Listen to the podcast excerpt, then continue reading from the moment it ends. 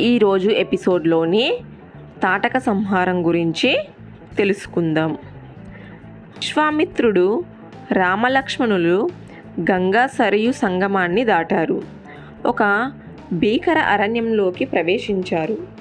జనసంచారమే కాదు జంతు సంచారం కూడా ఆ అడవిలో పెద్దగా కనిపించలేదు.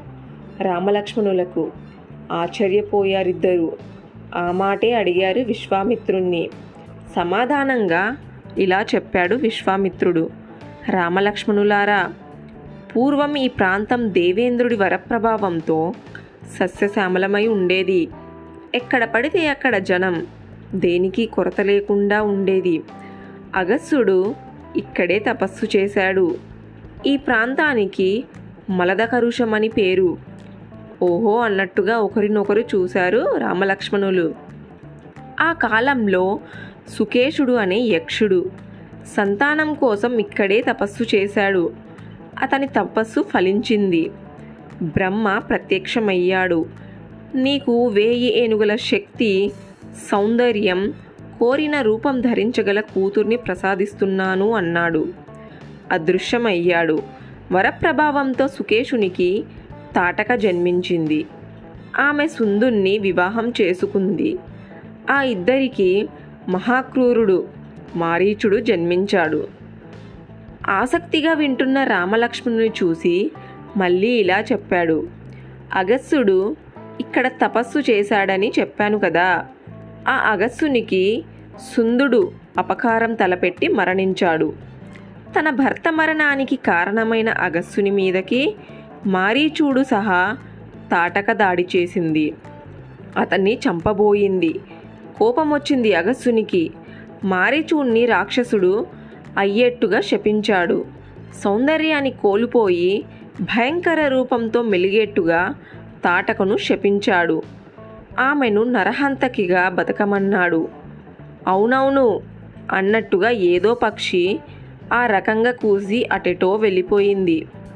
అగస్సుని శాప ఫలితంగా భీకర రూపాన్ని పొందింది తాటక.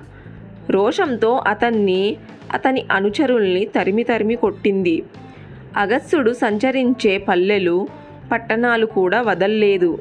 ఆయా ప్రాంతాల్లోని బ్రాహ్మణులను ప్రజలను చంపి ఈ ప్రదేశాన్ని వల్లకాడుగా మార్చింది. భీకర అరణ్యం చేసింది. ముగించాడు విశ్వామిత్రుడు. నిశ్శబ్దంగా ఉందంట. ఆ నిశ్శబ్దాన్ని బద్దలు చేస్తూ అడవి దద్దరిల్లేట్టుగా పెనుకేకలు వినిపించింది. ఆ కేకకు మూల మూలాలు దాగి ఉన్న జంతువులు చెట్టు చివరిలో వేలాడుతున్న పక్షులు ప్రాణరక్షణ కోసం పరుగులు అందుకున్నాయి. కేక వినిపించిన వైపు ఆశ్చర్యంగాను ఆసక్తిగాను చూడసాగాడు రాముడు. రామా ఆ కేక క్రూరురాలు తాటకిదే. ఇక్కడికి అర్ధయోజన దూరంలో ఉందది దానిని నువ్వే సంహరించాలి. తాటకను నువ్వు తప్ప వేరెవ్వరూ సంహరించలేరు అన్నాడు విశ్వామిత్రుడు. తల వంచుకొని ఆలోచించసాగాడు రాముడు. అర్థం చేసుకున్నాడది విశ్వామిత్రుడు. రామా ప్రజల రక్షణ కోసం అపకీర్తి పాపాలతో నిమిత్తం లేకుండా రాజు అనేవాడు దుష్టులను శిక్షించాలి. అది అనాదిగా వస్తున్న ధర్మం. ఇలాంటి విషయాల్లో క్రౌర్యం తప్ప కరుణ రాజుకి ఉండకూడదు. స్త్రీవధ మహాపాపమని ఆలోచిస్తున్నావేమో. ఇది రాక్షసి. దీనిని వధించడంలో పాపం లేదు. గతంలో ఇలాంటి స్త్రీలను హతమార్చిన రాజులు ఎందరో ఉన్నారు.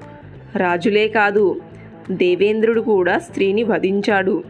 భూదేవిని చంపేందుకు ప్రయత్నించిన విరోచన కుమార్తె మందరను తన వజ్రాయుధాలతో ముక్కలు చేశాడు దేవేంద్రుడు.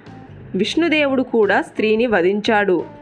ఇంద్రలోకంలో ఆక్రమించేందుకు ప్రయత్నించిన మృగుపతిని తన చక్రాయుధంతో విష్ణుదేవుణ్ణి విష్ణుదేవుడు ఖండించాడు.